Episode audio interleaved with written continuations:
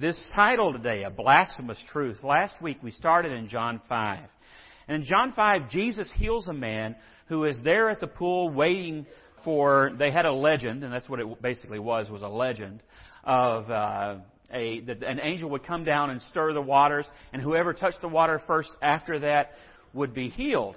And this was, it was kind of rooted in superstition and some Roman pagan stuff that was going on. Uh, so legend really is the right word. And Jesus asked this man, well, would you actually like to be healed? It's kind of the thing of, you know, I see why you're here and I get why you would hope that that's true, but would you actually like something real to happen today? And he heals him. 38 years this man had been a paralytic. Jesus heals him by telling him the power of his words. Take up your mat and walk. And the man gets up and he walks. And like every good deed in the Gospels, what happens? Somebody's there to say, you're not supposed to be walking like that. Isn't that right?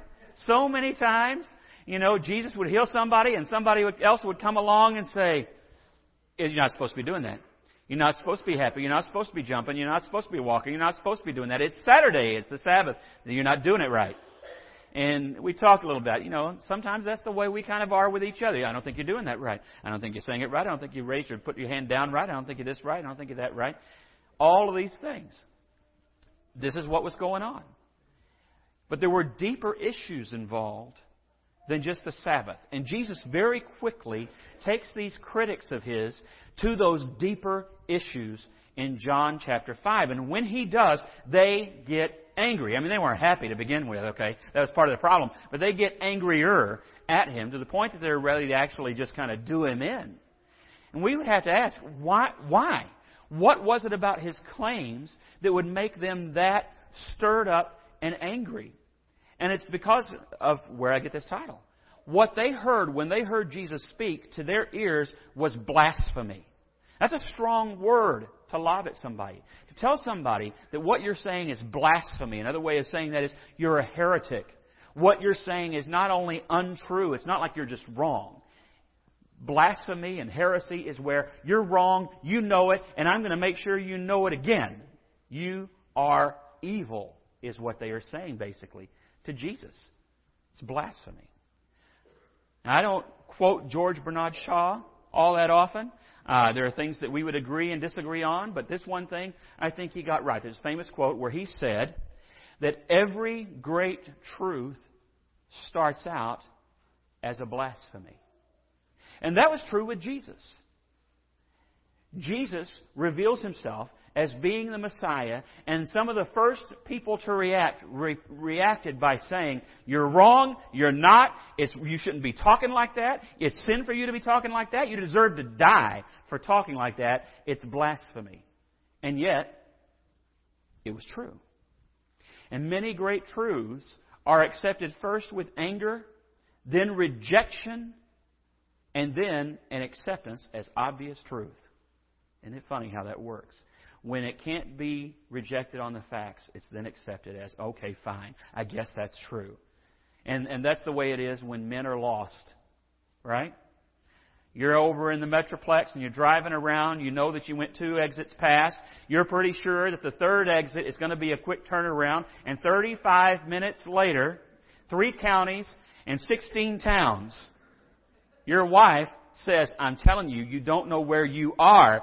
And you've been through anger, you've been through rejection, and finally you say, Yeah, okay, I don't know where I am. You know, or you think it and you ain't letting anybody know. but somewhere in there, the obvious truth comes back around. John chapter 5, we see all of this. All of it. So there's the miracle, there is the frustration on the part of his critics that this happened on the Sabbath, and then there is where we're going to get to today. So go in your Bible. So John chapter 5, we're going to start in verse 18. Well, let me go back up to 17. Jesus answered them saying, My Father is working until now, and I am working. It's important we get that sentence because when Jesus says, My Father, just those two words, it upsets them immediately they, they, they are already thinking blasphemy. Because to say, my Father, he's saying it like, I am of the same essence, the same being, the same divinity as God the Father. And nobody says that because it would be a lie. Except Jesus is saying it. And he's going to prove it not to be a lie. Their first reaction is verse 18. This is why the Jews were seeking all the more to kill him, because not only was he breaking the Sabbath, but he was even calling God his own Father, making himself equal with God. So they got it. Okay, it clicked the second he said it. They understood that was the claim that he was making. And that was the first part of what upset them. Let me, let me skip that one and go here when you deal with what were his claims. The first was equality with the Father. But he goes on, verse 19. So Jesus says to them, Truly, truly, I say to you, the Son can do nothing of his own accord, but only what he sees the Father doing. For whatever the Father does, that the Son does likewise. For the Father loves the Son and shows him all that he himself is doing. And greater works than these will he show him, so that you may marvel. For as the Father raises the dead and gives them life, so also the Son gives life to whom he will.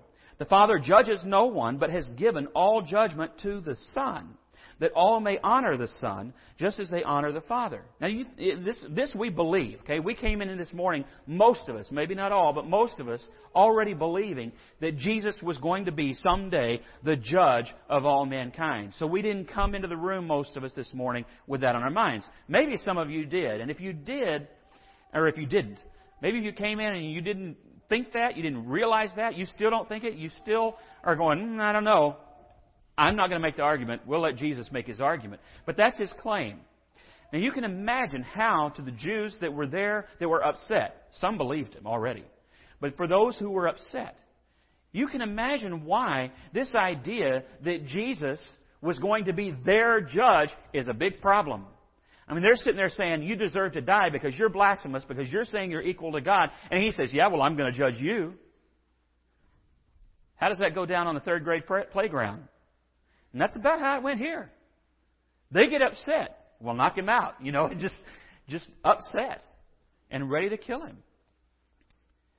It would rock, if we were in their shoes, it would rock your world. To have him say, You may not think I'm anything, but I'm telling you I'm equal to God. And you would have to, any, any honest person is going to have to stop and say, Is that really true? Is this guy really? I mean, this is a pretty, that's a crazy claim almost, isn't it?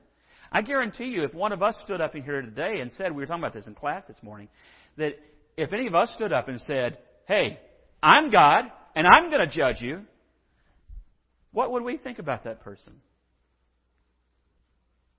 I think the honest answer is off his meds. Isn't that right? I think we would. I think we'd think there was something not quite right with that guy. Maybe a David Koresh kind of egomaniac sort of person, maybe. I don't know what we would think. But I don't think we would just automatically say, yeah, it makes sense to me.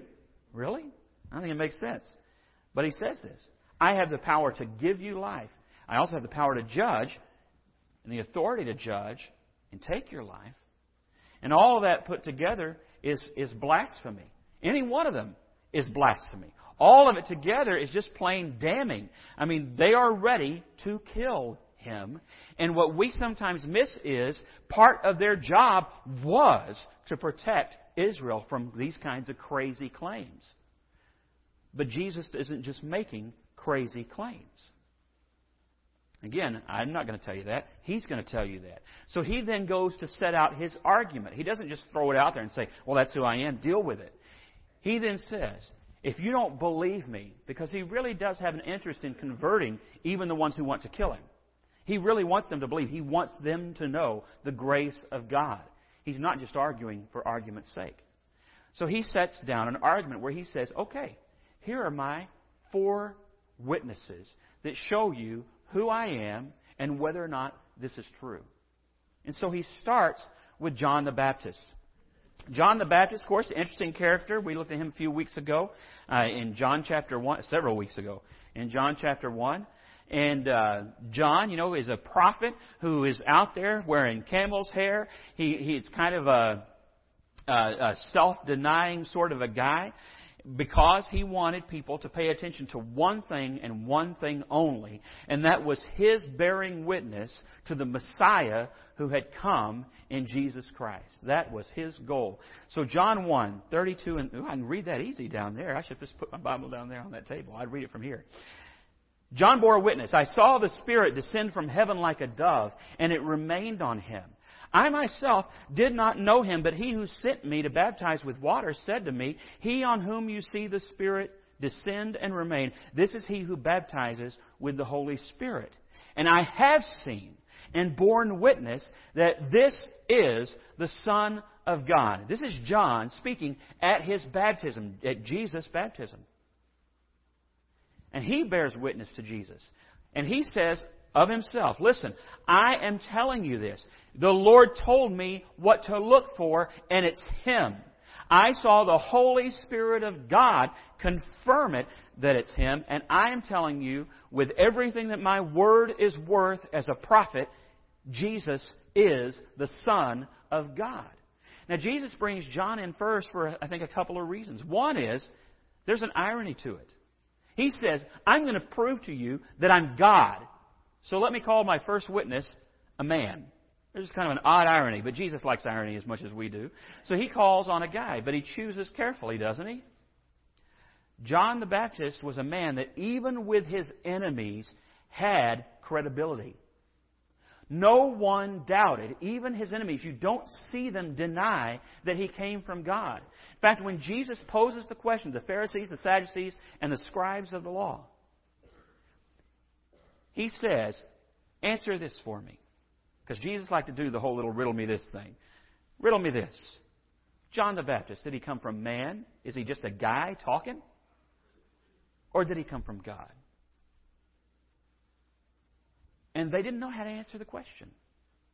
They knew he wasn't really just from man. They knew he was from God, but they knew if they admitted it, all of their credibility is shot. So what do they do? They know they can't say he's from man because the people are already convinced of the truth that he was a prophet of God.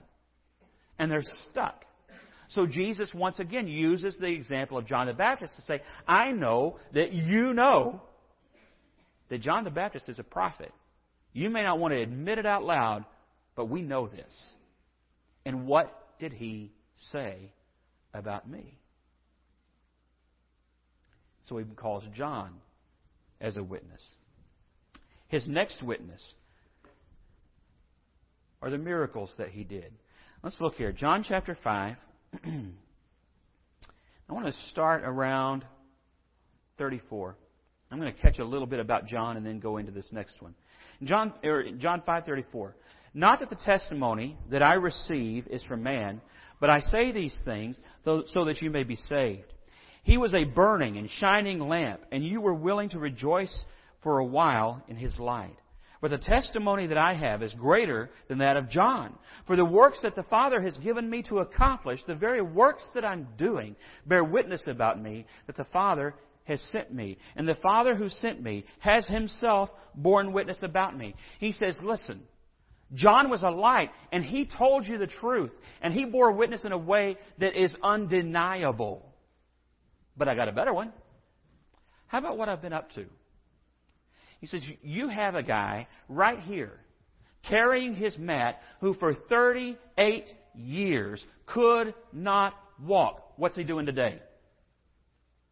You know, it really is that simple when you look at the miracles of Jesus and what happened. He says to these people, Forget anything John said, forget anything else I'm saying right now. How about you just deal with the fact we have a lame man walking? when John the Baptist himself had a moment where he was like, I really need to make sure. I got to make sure that Jesus really is the Messiah. He is in jail, so he sends a couple of guys, a couple of his disciples to Jesus, and he says, has them ask Jesus, listen, John knows he's about to die. He's, his time is short. He wants to make sure he hadn't wasted his life chasing after the wrong Messiah, the false Messiah. Are you really the one? Jesus it seems that without a word, turns around. He's got a crowd around him when they come to him. Turns around, heals, heals, heals, heals, and heals. Then turns back around to John, John's disciples and says, I want you to go tell them what you just saw. The lame walk. the blind see, the deaf hear, and the dead are raised. Is that enough? And Jesus says here, is that enough? John testified. He was a prophet. You can't deny it. This man is carrying his mat after 38 years of not being able to get up, and you saw him all 38 years. You know he wasn't faking it. Is that enough? It's not enough. He says, I can do better than that. And he brings a third witness to them. He says, How about God Himself? How about we put God on the stand and see what He had to say about me? And that's when he says in verse 37, And the Father who sent me has himself borne witness about me. His voice you have never heard, his form you have never seen, and you do not have his word abiding in you, for you do not believe the one whom he has sent. You search the scriptures because you think that in them you have eternal life, and it is they that bear witness about me. He says, How about God the Father himself? He has even borne witness to who I am. He has told you. He says, Now you haven't heard his voice, you haven't seen his form. It's a pretty rough moment. He says, You don't even know him. But who's he talking to? Church folks. He's talking to church folks, is the way we would say it now. Said, You don't see and understand who I am because you don't really understand my greatest witness, God the Father. You don't hear his voice, but who did? Again, back at his baptism. This is why I think John starts in the description of Jesus' ministry right there. Again at his baptism, a voice from heaven spoke and said, This is my son. Well, what are you going to do with that? Some of these people were there that day. And so Jesus says, You didn't hear it. You don't want to hear it. You didn't listen to what he said because you don't really even know God the Father. You know the scriptures. You search them day after day after day. Very different from what happened in Acts 17:11 that I mentioned a few minutes ago. They weren't searching for the truth. They were searching for what we call confirmation bias. They were proof texting, or as I like to call it, spoof texting.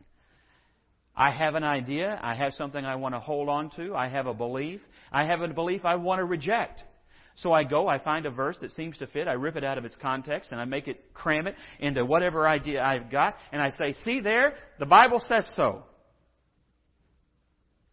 we do that. They did that. He says, you search the scriptures all day long because you think that's where salvation is. Of all the blasphemous things that Jesus said that day, that was huge. We would have a problem with Jesus saying that. I think we're actually a little uncomfortable with Jesus saying that right now. But I thought we found life in the Scriptures. He says, and that's your first mistake. You find your life in the God of the Scriptures. You find His will in the Scriptures. But you should be in the Scriptures, He's saying, so that you'd see me. If you were really there looking for life, you would have found it. And you'd find it, Jesus says, in me.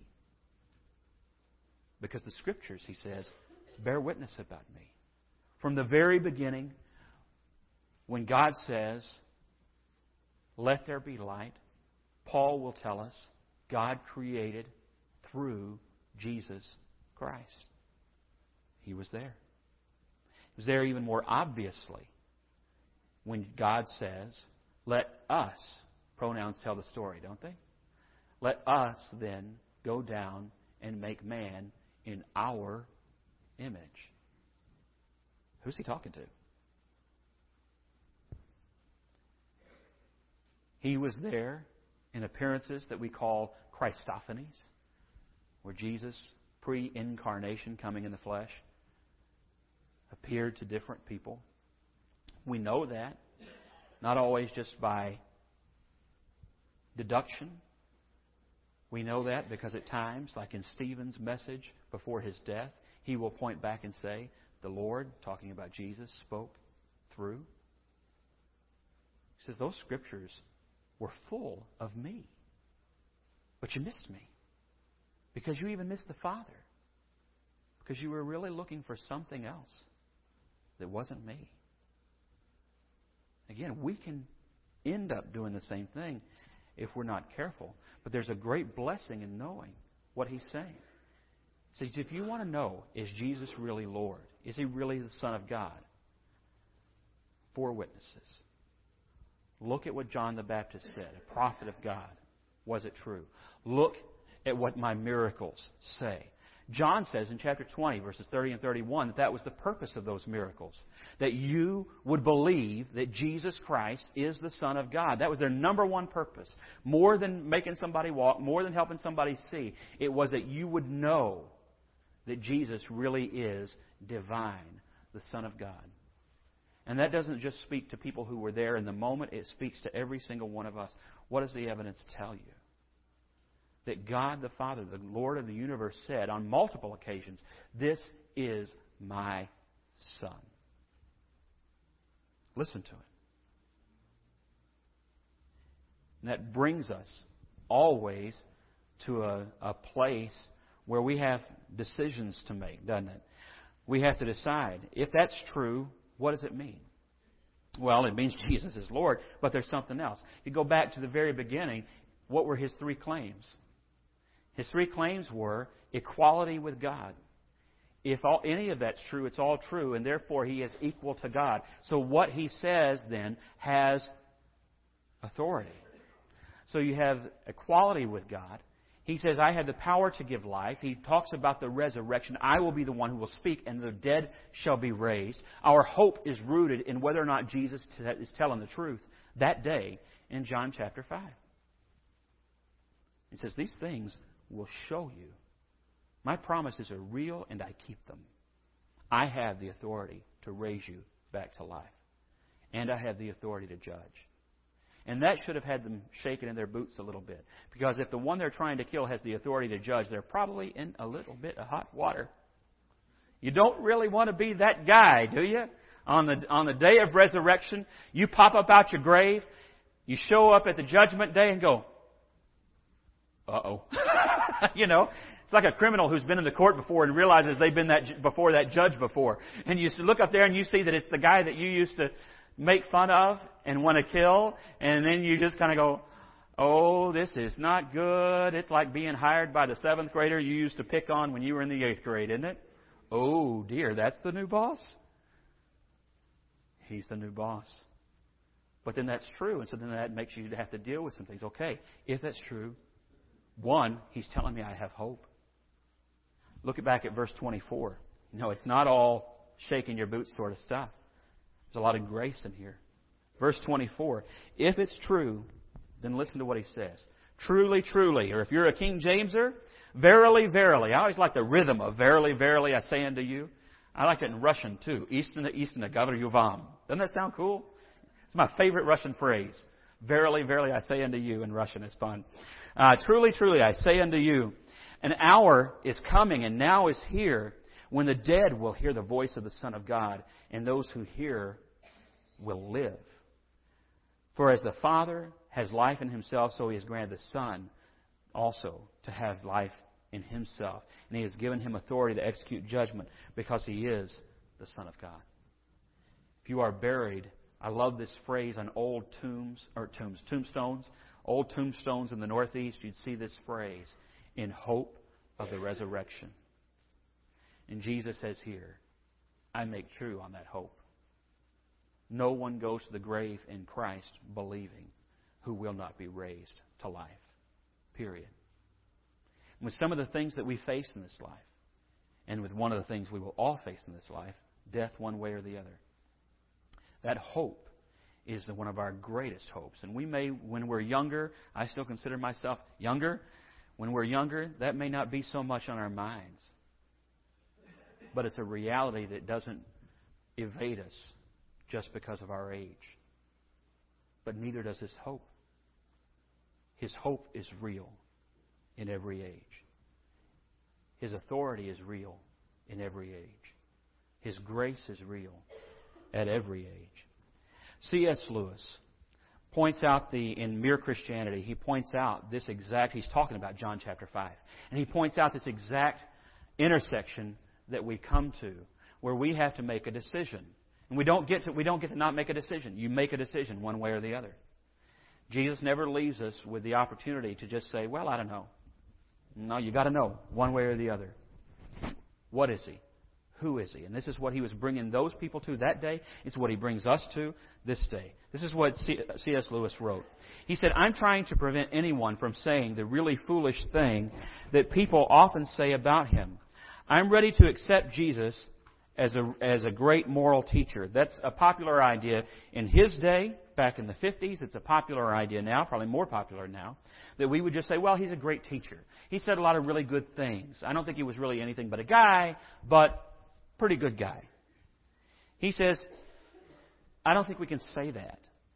I don't accept uh, that, we're, that we're able to say that. And then he goes on. That is the one thing we must not say. A man who has, is merely a man and said the sort of things Jesus said would not be a great moral teacher. He would either be a lunatic on the level with a man who says he is a poached egg, or else he would be the devil of hell. You must make your choice. Either this man was and is the Son of God, or else a madman, or something worse. You can shut him up for a fool. You can spit at him and kill him as a demon. Or you can fall at his feet and call him Lord and God. He has not, excuse me, I skipped a line. You can fall at his feet and call him Lord and God, but let us not come with any patronizing nonsense about his being a great human teacher. He hasn't left that open to us. He did not intend to. Now, it seems to me obvious that he was neither a lunatic nor a fiend. And consequently, however strange or terrifying or unlikely it may seem, I have to accept the view that he was and is God. And he brings you to the same spot this morning.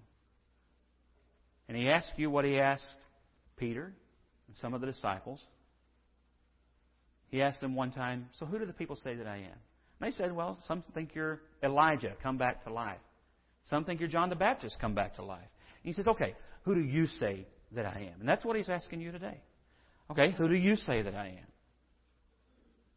Peter said, I believe you are the Christ, the Son of the living God.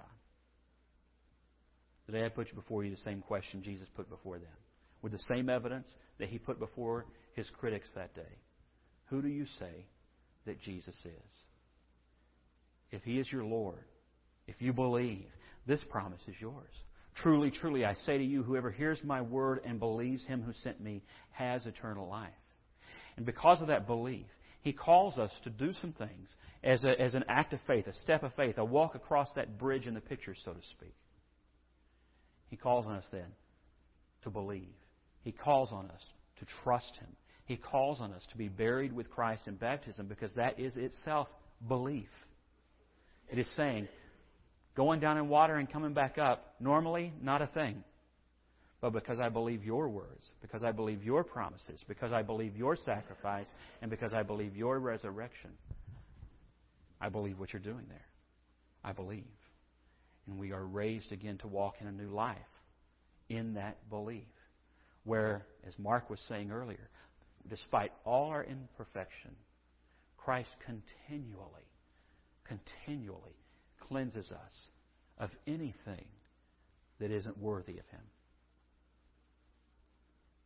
grace upon grace upon grace.